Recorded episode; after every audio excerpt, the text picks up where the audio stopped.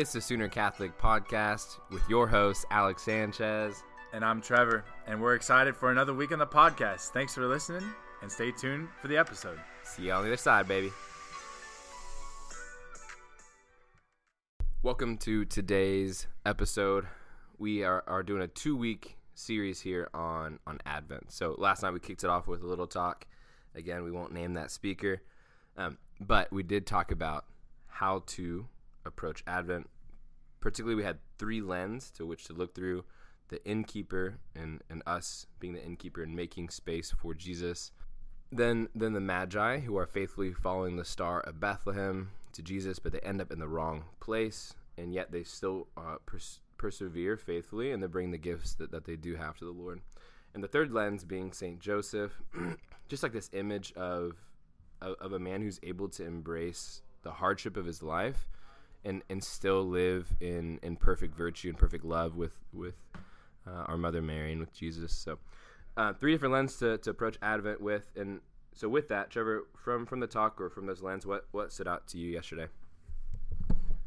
Yeah, I think as I was uh, listening to the, your talk last night, and I did just name the speaker. It's you. It's Alex Sanchez, um, as it was the last week, and I believe it will be the next week. Um, international. Uh, but um, no, yeah. As, as I was listening, I think what really stood out to me is is what's so cool about the nativity, right? Is it's the convergence of like a lot of a lot of characters, um, right? So like, I mean, you analyze this specifically, like the innkeeper and the magi, the magi, and, and obviously Saint Joseph himself. But then you have like the shepherds, and you have, you know, um, like other people along the way that are that are part of the story even like preceding like kind of the big day you know you have the visitation with with elizabeth and zechariah and um, john the baptist obviously in the womb of elizabeth and there's so many like characters that converge around it and i think this is one of the beauties of scripture whenever we learn to pray with it and like see ourselves in the characters of the story. So i really liked how you like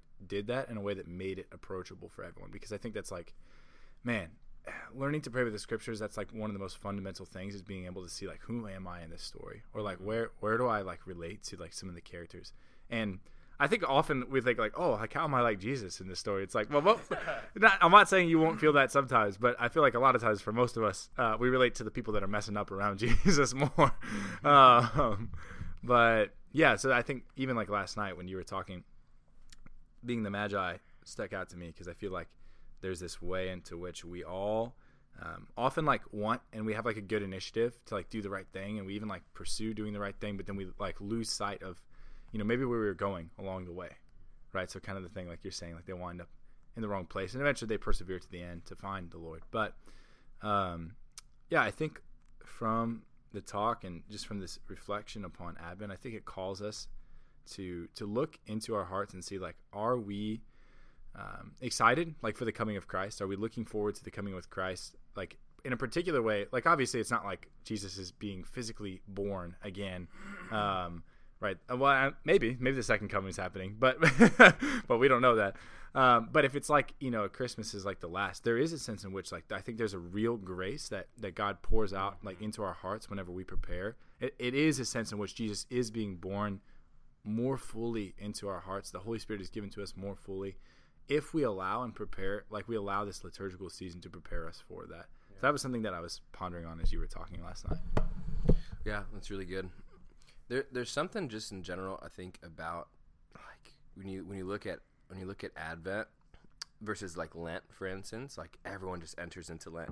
I mean, you could you could not be going to church all year and you're like, I'm gonna give up those um, those those brown M and M's, you know, and and that's and that's and that's a that's a feat in and of itself. But there's I think there's also like yeah when you look at the this the season of Advent, like for some reason, I think it's like a it's a it's a kind of a quieter, softer invitation, like where where Lent is, um. Yeah, even the secular world picks up on it, where you know where all these barbecue restaurants are offering fish now all of a sudden, and, and, and Long John Silver's gets gets the business it's, it's been waiting for all year.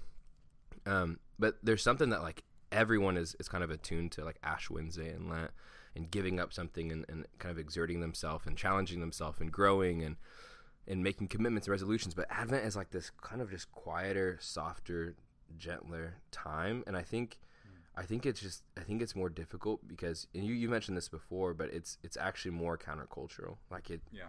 because it is quieter, because it is like more simple and more hidden. And, and it has more to do with, with like the 30 years of Jesus' life than, than the three years of ministry that it's just, just it's more difficult, especially as Americans, just to like, yeah, not not focus on productivity, but to, to focus on leisure and yeah, a spirit of, of being quiet. Um, Yeah. it's just hard. Yeah, it is hard. And I- and I think that, that like I don't want to sound like I've always have some hot take about the culture, but I think I, I, I but I do most of the time. Uh, but I think that this is not by accident uh, that we find ourselves in this place, right? Like there there is a sense in which um, the spirit of materialism and the spirit of like um, yeah like like like the spirit of the culture that engages in the accruing of goods and, and, and things and, and pleasures and all these things like above other things like it's become obviously uh, it's it's assumed a sort of like godlike status in our in our society.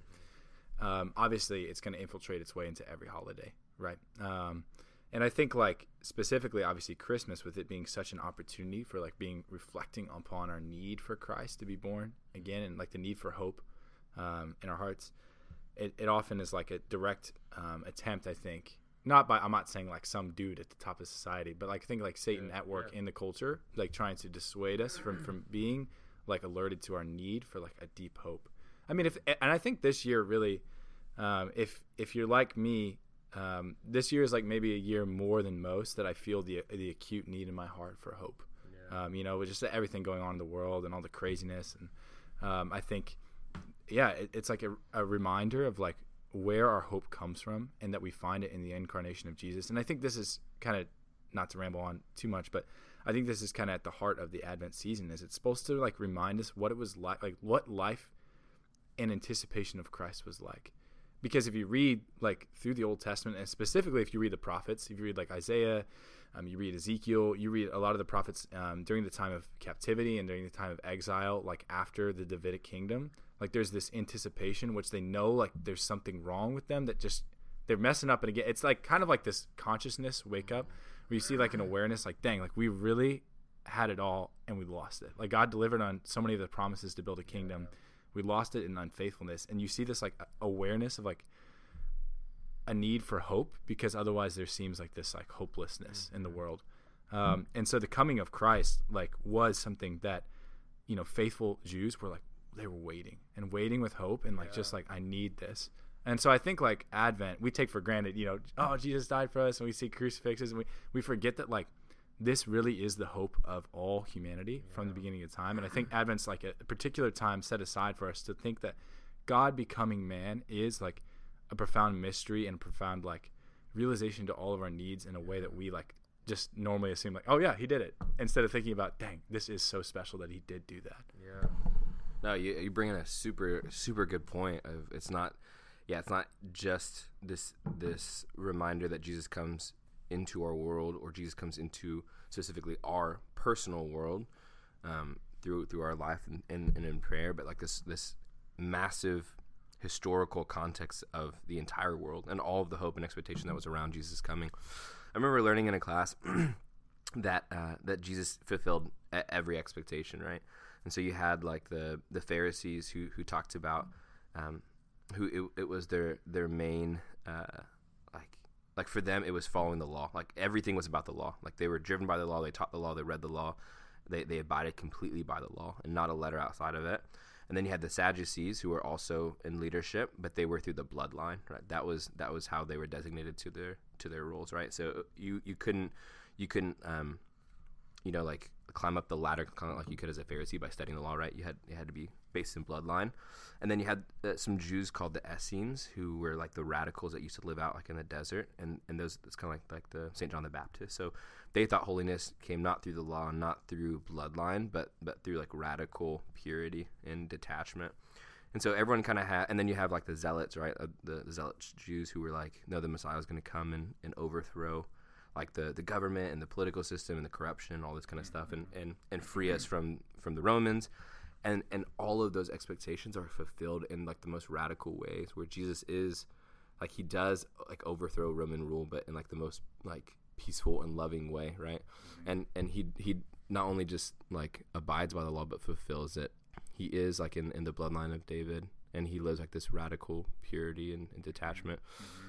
And so yeah, Jesus comes into the world in in in like the most like profound way. And yeah, it's just it's just such a good reminder, such a good reminder of, of the context of Jesus coming. And there's one there's one last thing that I, I heard a, a homily once of, of a priest saying like why did Jesus choose to be born at that time in that place? Like, why why did he choose? Like, why did God the Father in His providence choose like that time and that place for for the Son of Man to come? And, and so he gave all the reasons that I just said of, of like the different expectations of like the way that the culture and society was forming and the way that like news traveled and just like ev- everything that had to do with like the time period. And he's like, do you think it's this and this and this and this? And then and then he just he does like the that thing that priests do um, in their homilies where he just does a curveball, and he's like, I want to fast forward to the good thief, and and he grants the good thief salvation, and he's like, I believe that Jesus would would change the entire plan of salvation if it meant saving one person. And so there's just something kind of like it's like this this both and of like with Advent and with like the coming of Christ and it's like this massive scale of it's every like it it matters in every single person's life because Jesus changed everything like Jesus does and did change everything like how to live how to love the truth of life like revelation mm. and then there's also like this small scale of like he also changes my life you know? Yeah. Yeah and i and i think like these these often we have uh, by nature i think sometimes like we see these as being different things. We see this dichotomy between like yeah like either jesus died for me or he came for me or like he came for collectively. It's like actually like because he is God and because his capacity to be present to like people as far uh, beyond like our understanding of like being present to people like right? Because when I think of me like being present to one person means being I'm excluding I could have been with right. other people.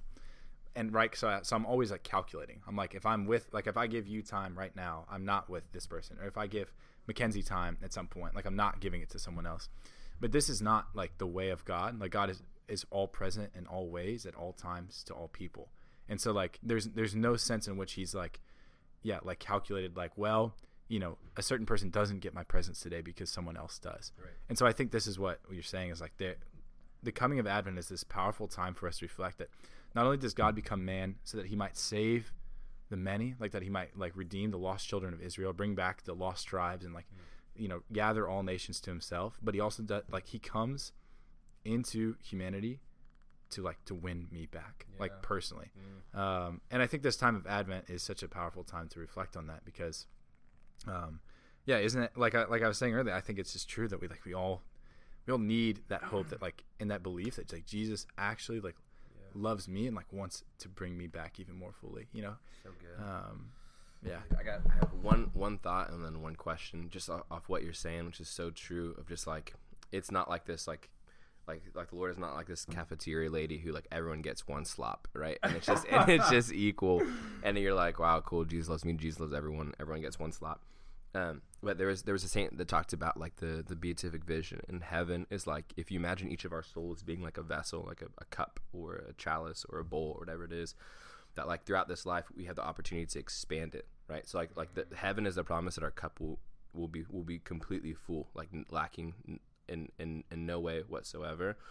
But throughout this life, we have the opportunity to expand that vessel, right? To have like a kind of a, a new wineskin that can that can hold more. And so, like, you have people, like, everyone in heaven has their cup completely filled, right? But you have, like, a Mother Teresa or John Paul II whose vessel was able to be expanded, right? So that the, the experience, even within heaven, is is different. Like, I, I don't know if you heard that. There's, there's revelation of the experience of heaven is, like, everyone is completely full, yet people's vessels are different depending on on like how they expanded it to receive God in its fullness in in that time. So I, I see like Advent, Lent as well, but but Advent as like this like ah uh, kind of like like like next next level of of spiritual growth of like okay this is a real time like that like christmas there's just like there's this guarantee there's this promise because of because of who who god is that that my cup will be full um, if i so ask and, and desire that and to receive jesus and into my heart, into my life on that day, and I'm living for more than just the Christmas lights and, and the, the presents. And I think there's a there's a time during Advent to kind of expand that vessel, to expand that cup. so so that when it comes to Christmas Day, it, it it is like that realization of like I've been preparing in a way that the Lord will come to meet me. Um, so what are ways that you that you think that might be good ways for whether it's for for you personally or for for listeners or for whoever it might be to to begin to expand that vessel?